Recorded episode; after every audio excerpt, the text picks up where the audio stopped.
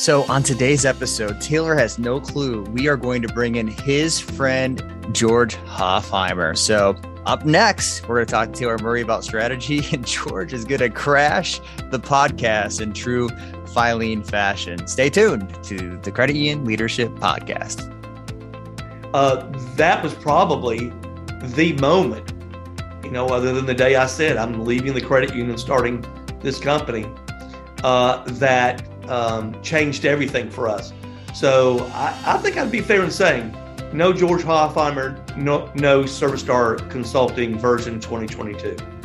You're listening to the Credit Union Leadership Podcast, a podcast that delivers value and offers up insight that'll help your credit union grow. ServiStar has been consulting with credit unions for over twenty years, growing them in the areas of cultural development, leadership development, and management training. To learn more about what ServiStar can do for you or your credit union, check them out at service star consulting dot com. I pitched the idea of credit unions would be willing to invest money in having the ability to be able to develop a culture that would engage employees, create outstanding service both to external members and internal teammates, and uh, be able to dominate on culture. And when I was pitching him on this idea, George didn't know me from anybody. George said he wrote down on a napkin that he had at his desk, and it said, "We would be stupid if we didn't do, do that." And so the ability to be able to partner with that organization and have George lead the way within that organization to sell the idea and promote the idea really is what allowed us to have traction throughout the United States and Canada. Well, I know we would not be where we are without George and his leadership, his ability to, you know, take risks, see possibilities. So, you know, there's always that point in an entrepreneur's life where somebody or something comes along, and it's um, and it's almost a magic moment where you can look back and go, and that was it. I mean, other than the day you sat down at your dinner table and said, okay, I'm doing this now. Welcome back to season four now of the Credit Union Leadership Podcast. Hey, here we are. Thanks, my man. I appreciate that. Now, let's just be transparent. Let's just show our all of our cards. Every time I've had you on, I've caught you off guard in some way, shape, or form. Uh, you know, either y- you thought maybe you were going to be the, the person that's going to be talking about the topics, and I had you produce the podcast. That was episode seven, uh, strengths-based uh, leadership. Uh, or you thought maybe you're going to produce the podcast, and you were one of the, the experts, which was, uh, you know, our business development um, podcast. Always keeping you on your toes. We don't have what's in the box today, but we do have a crash. We're going to actually crash yeah. the Leadership Podcast today, and who better to crash a podcast than your friend George Hofheimer? George, how you oh, doing? Oh, no way, my man! I love it. How's it going, Taylor? That's amazing. So, George, George, thank you for for joining the podcast. Taylor had no clue.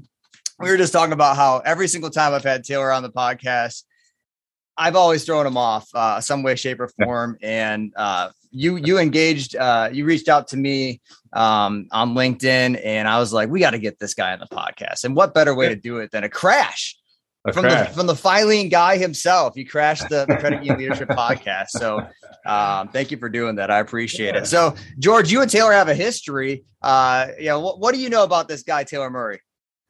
Um. Uh, I've gotten to know Taylor uh, a lot better in the past few years. Uh, we first, I think we first met when you were in the I three program at Filene when you were, uh, B C, were you at B C U or yeah. you at Affinity back then?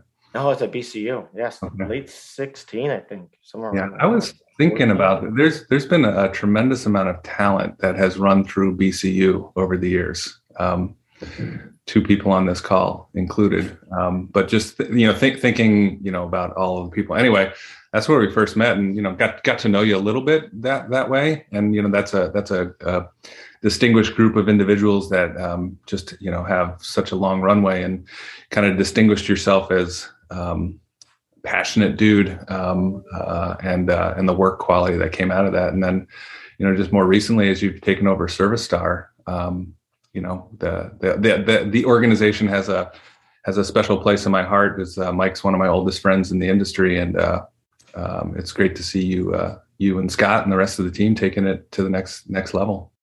George, you're you're doing um, st- strategy work. Uh, tell us a little bit about uh, what you're doing for credit unions today. I think it ties in well with our, our podcast topic, which is strategic thinking. Yeah. Um, yeah. So I left Filene almost exactly a year ago, um, a little bit over a year ago. Um, I, you know, I think, I think like a lot of people um, during this time, you know, just kind of reassessing things. And um, I'd always just wanted to make life and work a little bit less complex. It's just kind of a, a thing of mine, and uh, wanted to go off on my own. So while I was at Filene, I had the unique opportunity amongst our membership of about a thousand credit unions at the time to work with a handful of them on strategic planning. And it was really interesting and uh, fun. And it kind of um, flowed from my work previously with the Credit Union Executive Society. Um, and, uh, but what I found was I just didn't have enough time to, to work with the clients. It's like, I'd go up for a weekend retreat. It would be great. People get a lot out of it, but realistically not much impact. So the whole idea was, um, just to go off on my own and, um, kind of create like this outsourced chief strategy officer role. Uh, cause I'd done some research on, on that particular role within credit unions, and it's an emerging role. Uh, but generally talking to people within that role, it's like, I don't quite know what I do. um, and then everyone's job description was different. So um, I, had a, I had a good um, background in, in strategy. So that's kind of what I'm doing uh, right now, working with, um, in the first year, I worked with a lot of clients, um, twenty something, which was way too many. So in year two now, I'm working with uh, about six or seven on an extended basis, and basically just kind of being their outside voice, facilitator, um, and bringer of new information um, uh, around the strategic discussions um, uh, within within all of the organizations um, that I'm working with. Yeah, so uh, actually today I'm getting on an airplane and flying down to uh, Virginia to work with one of my clients, uh, if the snow holds off as much as it can in the in the upper Midwest. So since we have limited time with you, I want to ask you a couple of questions. How does innovation and strategy play along with each other? Yeah, I mean, I think it should should play a bigger role. Um, I think, as we all know, like innovation within credit unions is not really, I mean, it's getting it's getting a lot better. Um, but uh, it's, you know, it, people are interested and excited about it. And then, you know, fundamentally, when you ask like, like truly what's your commitment, you ask, how much have you budgeted towards innovation? And the answer is usually like, Uh, not much or close to zero. Um, but, you know, when you kind of step back and say, like, what is strategy all about? And my kind of philosophy on strategy, and the reason why I started the firm, is like, I think we make it way too complex and the outcomes have not been great. So I like to think about it from like a really simplified perspective. Um, and fundamentally, like I view strategy, like thinking about uh, first and foremost, and this is where not just credit unions, but a lot of organizations don't do a great job of like making an assessment of what's going on in the outside world. Like completely, it could be related to or unrelated to the industry that you're in, um, but just kind of getting an understanding of like, what are other industries doing? What are consumers doing? What's technology? What's regulation, et cetera, et cetera. Um, and that's usually kind of the seeds of where innovative ideas uh, come from. So there's there's that natural link. And then, you know, you kind of take all those insights from the outside world. And that, that's usually the fun part. Like those are the weekend retreats where it's like, let's just talk about fintechs. Let's talk about what our consumers are doing. Let's talk about non-traditional competitors. But then it usually kind of just stops there. And the key is to be able to link what's going on with the outside world with your business model, basically like your unique capabilities and how do you make money um, serving your, your members. Um, and uh, that's where you can kind of link the the outside world with the inside world. Um, and then, you know, kind of going up the chain of, of strategy, it's like, okay, we kind of have an understanding of what's going on inside and outside. Now, like, how do we, how do we position ourselves against the competition? And that becomes a little bit more complex because the regulators say, like, here are the banks to the river, like you can't do anything besides this. So it takes a tremendous amount of creativity and innovative thinking about, and courage, I would say, um, uh, in terms of trying to differentiate yourself from the competitors. Um, and then it starts to get back into like even more narrow thinking where credit unions are really good, where it's like, okay, our operation, how, how does our operational model support our differentiation strategy, our business model, and then what's going on in the outside world? And then um, what you guys are really good at too um, is, you know, the, the top of the pyramid is like, how do we know we're successful? Like, what are the success measures? So I think in each of those, uh, to a certain extent, um, you know, thinking about how innovation falls into the strategy um, discussion is, um, you know, it's it, to me, it's pretty clear on the what's going on in the outside world and, and our business model. And then it becomes, um, you know, a little bit more of a internal thinking exercise as it relates to differentiation, operational model, and success measures. So, yeah, I mean, I think it's it's totally related, and um, uh, it's it's exciting to see credit unions put a little bit more power behind it. We're talking to George Hofheimer on the Credit Union Leadership Podcast on strategy and innovation. Uh, I got a follow-up question to that. How much does hiring affect strategy and, and getting those outside inputs? Yeah, I mean, I think it's I think it's important. Um, I know that, you know, one of the insights that I learned early on from Mike was from a hiring, Mike Neal, uh, from a hiring perspective, you know, looking for attitude rather than skills. Um, you know, I know that that's still one of his big things um, that that he's always talked about. And uh, that usually involves um, bringing people from outside financial services. So I think that's that's a huge, huge portion of the of the discussion of bringing that outside perspective in. Uh, but that's only one part of it. It's like, okay, you got an outside perspective, but now are you going to kind of train it out of people? Or, uh, you know, will will the corporate antibodies start attacking the new the new host um, uh, type of thing? Um, and that's, you know, quite honestly, that's why I, I think a lot of credit unions are just bringing me in because, um, and and others, you know, um, you know, I would imagine ServiStar is, is another example of why the organizations want to bring you in, because you've got an outside fresh perspective. Um, you can push them in a way that maybe internal staff can't push people. And uh, I think it's always ha- interesting to have kind of a third, uh, like an outside third party that's kind of uninterested um, in your model um, to, to kind of challenge you.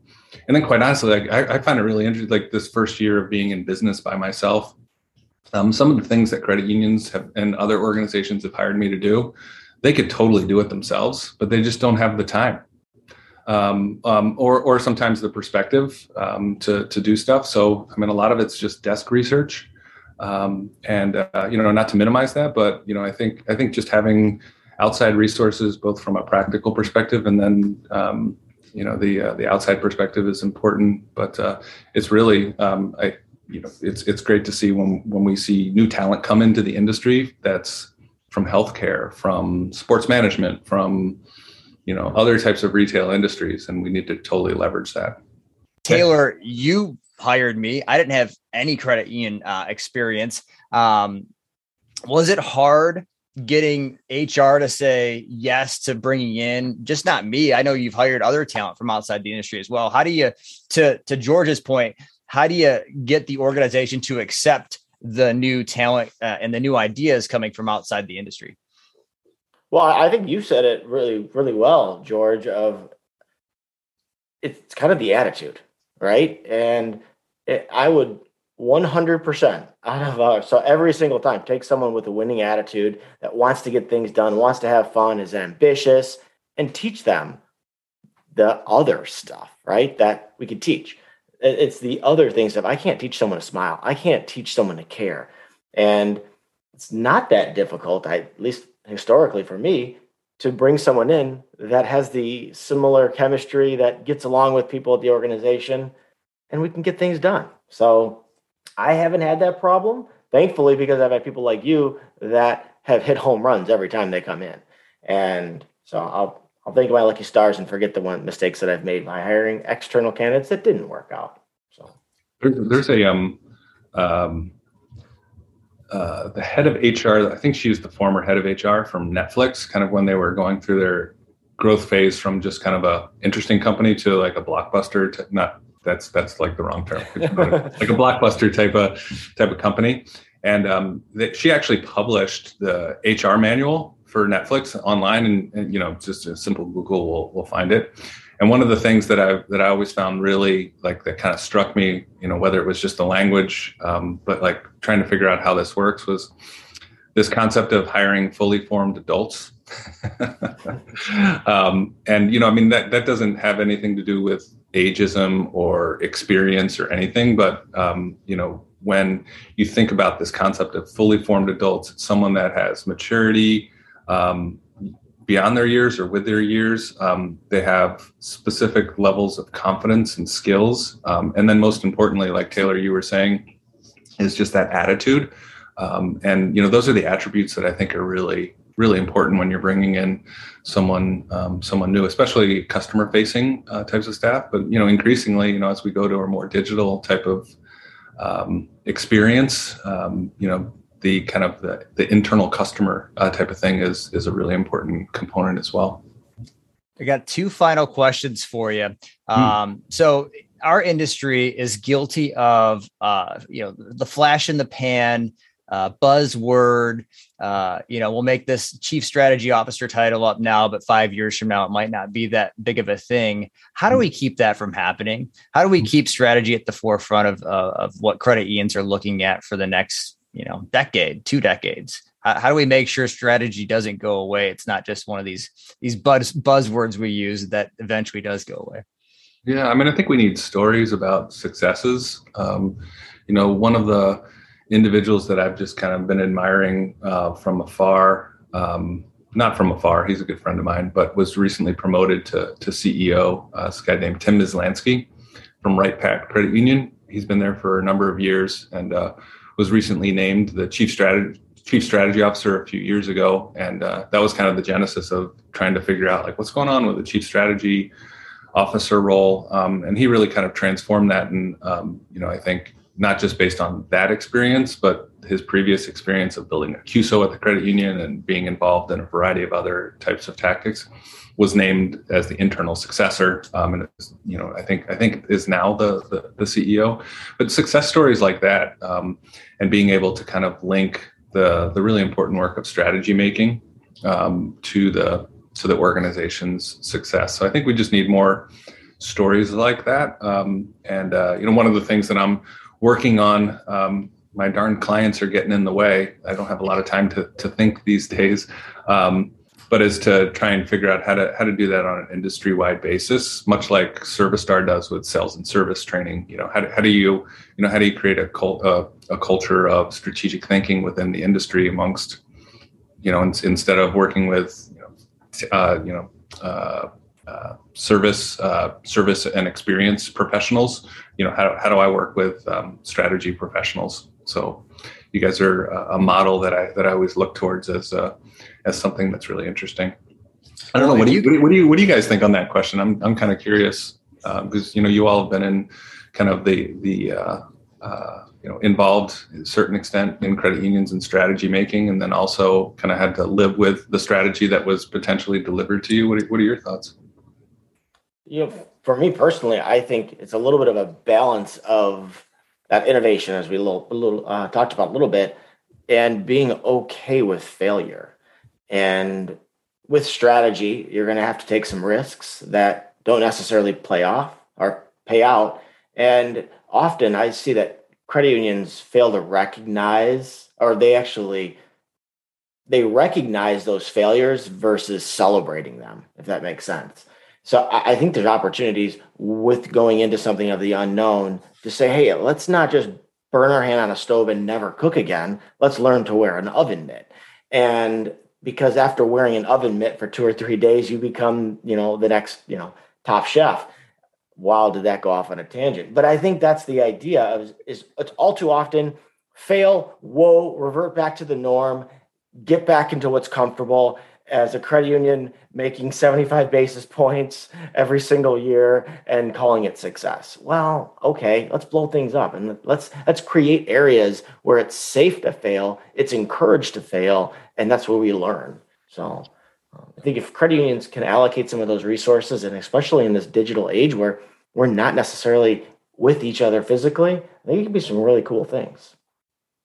Yeah. And, and and there is an element to being there early. Um, I would say ServiStar was onto culture and engagement ten years before it became cool. Um, and you were you were at the ground floor of that. And, and it's not about it being cool. it's about being the number one fent- fundamental driver of what's going to make your credit union different, right? Um, every time I see a new article that says, uh, we found it, the solution to grow your credit union. And I keep reading, and the third paragraph is, it's a technology piece. I'm like, okay, you know, uh, we don't have a lot of competition in this area because uh, people haven't figured it out yet. No, it's, it's the engaged employee that changes the culture of a credit union, which changes how the member gets uh, treated, uh, what comes out of it. All right. So here's my last question for you. How many miles did you ride on your bike in two thousand twenty-one?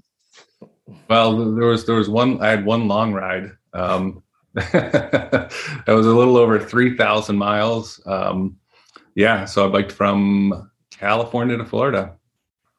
Yeah. Um, yeah. After, after I left Filene, I knew I needed to, uh, I think, you know, with, uh, you know, after being there for fifteen and a half years, um, and pretty much working since I've been fifteen years old in a, in a typical job, um, I needed a, a little break from, from that reality. So, uh, uh, got permission from my family to, uh, take off for what I thought was going to be twelve or twelve months, two months. Um, and, uh, it actually turned out to be six weeks. Yeah. So, uh, went across the country and, um, Taylor Murray, um, I, I'd, I'd like to hear, Taylor, the the strategic thinking that that got you to allow um, us to stay at your house. So like the backstory here is I started off by myself from San Diego to a little bit past Phoenix, Arizona. Uh, and then I met up with four other guys that were doing the same ride. And then we picked up three other guys in West Texas, just all randomly. Um, uh, and before the ride, Taylor was like, hey, you're coming through Gainesville. Um, you got to stay at my house. I'm like, absolutely, man. That's going to be great. Um, you know, we'll, you know, have some fun.